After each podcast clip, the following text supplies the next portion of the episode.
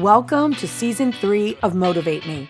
We invite you to travel the 50 states in 90 days as we interview people about their passion. Why? In order to inspire you to live a life that's more exciting or more meaningful. This is Motivate Me, and I'm Lynette Renda.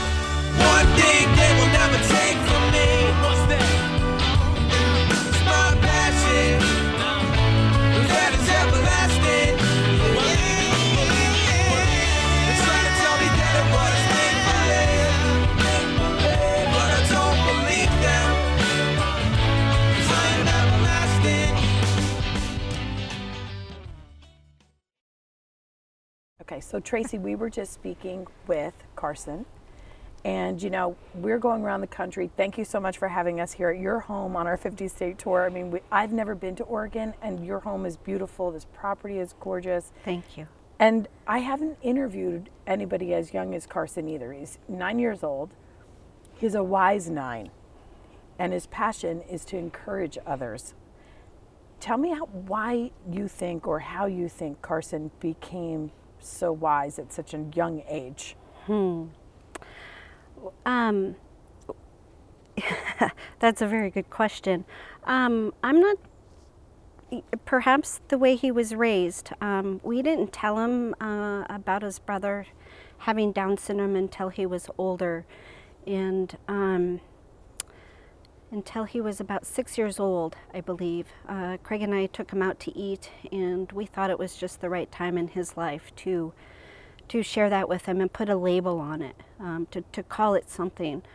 Um, he always wondered why all these speech pathologists were coming to the house and why they always got to work with, with Corbin but never him, and they always had fun things to do and, and treats. And he's, what, why are they always coming for Corbin? And we just explained it that Corbin needs a little extra help with his words, just like mom needs help with her eyes, and and uh, that's why I wear glasses.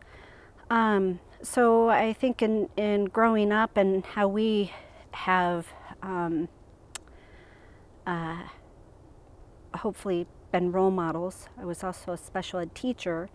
Um, that he's he's learned and, and grown to become a very incredible kid.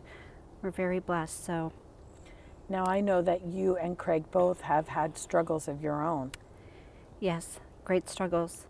I was um, a teacher in Oregon for 16 years, and um, Craig was also working in, in one of our classrooms up at the high school, and he was attacked by a student, a high school student, um, uh, a very violent kid, um, and ended up having a back surgery um, because of that. He, he uh, he needed a tri-level fusion. What other struggles have you dealt with? Um, I was pregnant and we didn't know we were having a child with Down syndrome, which I was very grateful for that. Um, so after Craig got his surgery, um, I had to go back to work, and Craig was able to be at home for all the speech pathologists and the physical therapist and everyone coming into our home not only that, he was able to tell me what the homework was, how the sessions went, um, to be able to show me what the physical therapy exercises were, and to be able to do them. So um, it was almost a, a, blessing in disguise that, you know, Craig was home. Um, if we could have had it differently, we, you know, of course, we wouldn't want a back injury to to have uh, in, us in those circumstances, but. I don't think Corbin would be doing so well today if it wasn't for Craig being home and being available. And after his back surgery, he had heart surgery. Yeah, And then after that, you got ill. I did. I got ill. Um, yeah, I. Uh, so here I was. I was. I'm a special ed teacher, um, taking care of students, teaching uh, students with severe disabilities. So people like Corbin with Down syndrome and, and autism. Um, and I,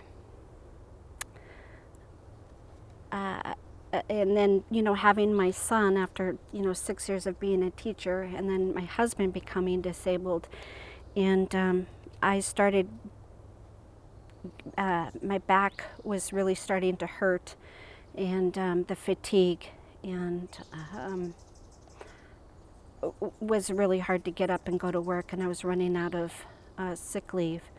Um, so I finally was diagnosed with fibromyalgia um, through a rheumatologist and had to um, quit working. And it was very hard, so I was trying to do things to, to get better. And, um, and then I can't remember, maybe six months later, my knee started bothering me, and I thought I'd hyperextended it. And I went in and had an MRI done, and they uh, looked at the images and found the synovial fluid in my knee um, was not not okay, and it was confirmed at that point that I did have rheumatoid arthritis. And they said we're going to start you on chemo. And the chemo portion of that was a lot harder to take than um, than the actual diagnosis of rheumatoid arthritis. I knew I had had that for probably two years um, before I was actually diagnosed with it. My blood, my blood work, my blood count was coming out as positive, then negative, then positive, then negative. But once they saw that MRI of my knee, it was confirmed. So for chemotherapy, I mean, this is an ongoing thing that you have to do, right? It is. Shots yes, once a week. Yes, it is. Every Sunday evening. Um, it can make that Monday a little difficult. that old saying of, you know, oh, Monday's back at work. Well, my Mondays just look a lot different today. And um, the worst part is just the, the thought of it. Um, Craig comes in and he does it with me. The kids are in bed. They do not know I have this disease, um, nor that I do the shots. Everything's been hidden and, and locked up. Um, and but we just say a prayer and, and kind of do a meditation over the, the shots and say, you know, just hope that this is the right thing for me to do, be doing right now and that I'm trusting the doctors um, for, for me right now. May it, heal me and keep this nasty disease aside. So um, the, the, the worst thing about the chemo is that my, uh, I, I don't know if the chemo brain or chemo fog or whatever is, that's the hardest thing to deal with. So uh, I had a hard time with name retrieval, so now I really have a hard time with name retrieval. But um, but it, it is what it is, and I just write things down and um, really try to stay in the moment and take it day by day. I can't be worried about if I was in bed or not yesterday, um, or what tomorrow might look like. I just plan on getting it done, and if I get it done, I get it done. So. Well, and something that I've been noticing is that while Carson says his passion is to encourage other people, I see the same in you.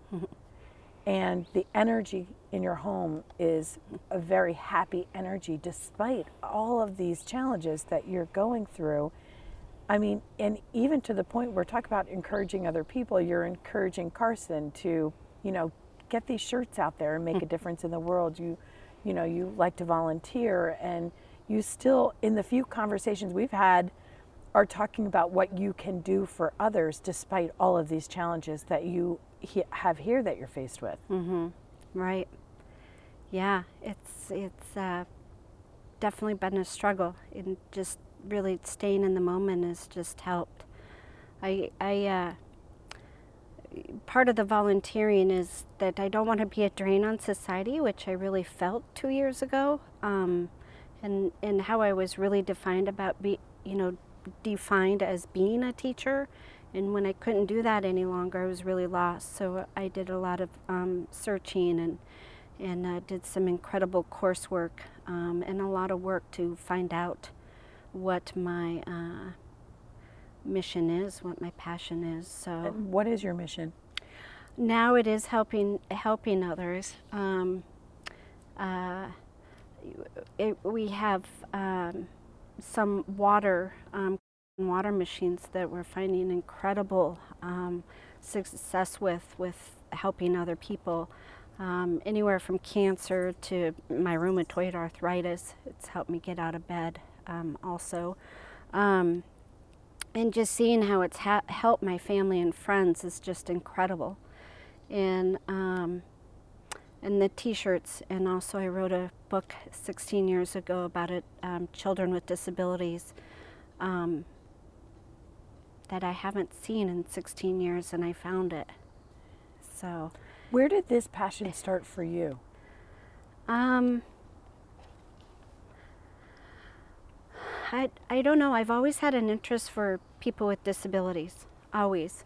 Um, when I was in third grade, um, Carson's age, we lived in Jackson Hole, Wyoming, and we had uh, Special Olympics, Winter Olympics, and we got to host um, the children, the students. So we had a girl with Down syndrome, my age, Martha, that would come for two years in a row and stay, and then we had an older gentleman who'd come and that was my brother's age, and um, Martha and I, we had two twin beds next to each other, and we'd sit up all night and just laugh and giggle, and it was so silly, and and um, that always meant a lot. Always meant a lot to me. I I, I think of her. Um, I was also, you know, in middle school and high school, going over to the elementary school, and I'd always pick the kids that um, might have been struggling. Might have been struggling. Um, I also have a learning disability, so I, I felt those kids and what they're going through and those struggles. Um, so I always was attracted to the maybe the underdog. I don't know what you might want to call them. Those that need a little bit extra encouragement. Exactly, exactly. So, how did you feel when you realized that your son had Down syndrome? It was actually very difficult. Um, my husband was incredible. He's like, woohoo, doesn't make me love him anymore, can't love him anymore, you know. And um, my first reaction was, we have a Special Olympian. and I just sat in the hospital bed and just cried. And Craig's just sitting in the hospital bed, and we just held each other. And the doctor's sitting in the chair beside us, and she's, you know, cuddling on Corbin. And after she had told us, she took Corbin and just sat in the room. And and um, uh, it, it, but it was it was a challenge. It was. Do you think it's because you knew what this meant for him because you did have experience with special needs kids?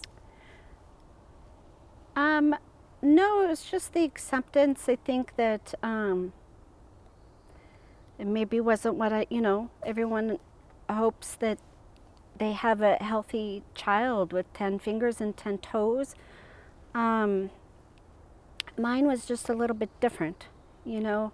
If I plan a trip like I'm going to to Alaska, and I'm going, you know, end up in in uh, Germany, you know, where it's it's different. It's a different language. It's a different, you know, currency. It's a different, you know, everything is is different. So um, I wouldn't change it for the world. Um, now, uh, a lot of that was just my own acceptance, my own, you know. Um, but it's made me stronger in who I am and, and really learning to stay in today. You know, I remember being out in the backyard with, with Carson a while back, and we were digging an old stump, and, and Corbin was in there, and it's like, oh, what's that? Centipede, ooh, you know, and we're playing, and okay, Mom, we'll dig some more. And Corbin got up and did something quacky, his Corbinism, whatever, and I looked at Car- Carson, and he looked at me, and I said, what would we do without him? What would we do without him? You know? Yes. What do you think, though, that you have learned about yourself? um, that just because I might be limited in my physical abilities, it doesn't define me. And there's so much more that I can do, and not just physically. I can still help in the world, help people, and um, and uh, learn. What kind of advice would you give others about this? About getting out there, learning, and helping others? Ah, there. It's probably one of the biggest gifts I can receive is helping others and getting out of my own yuck. Um, uh, we like to give, and um, and it used to be about the receiving end of that, and now it's it's the give with no receiving, um, and with that comes the love and uh, the uh, understanding and all of that. So um, it, it's a process, and uh, I've learned more in the last couple years with me unable to work than I have in my whole entire lifetime. So I finally feel like I've woken up. So, and if it takes a disability to learn that, so be it. So, a lot to be grateful for. And you used to be angry, right? Oh, so angry. So angry. Just that here I was taking care and teaching children with disabilities. And uh, then I have a son with disabilities. And then my husband became disabled with his back and this congenital heart condition. And now me. And now me. So, yeah, I went through a definite period of feeling a victim because I was so defined by my being a teacher. You're I- still a teacher. Yeah, sure am. Just looks different.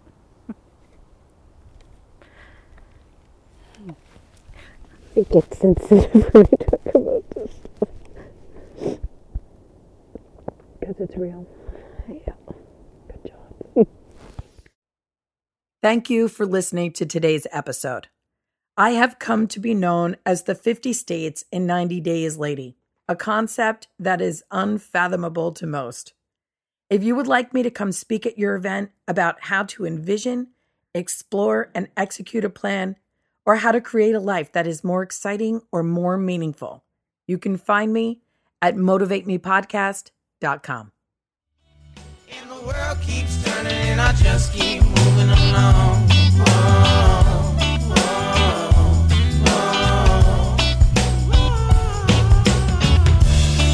And the world keeps turning, and I just keep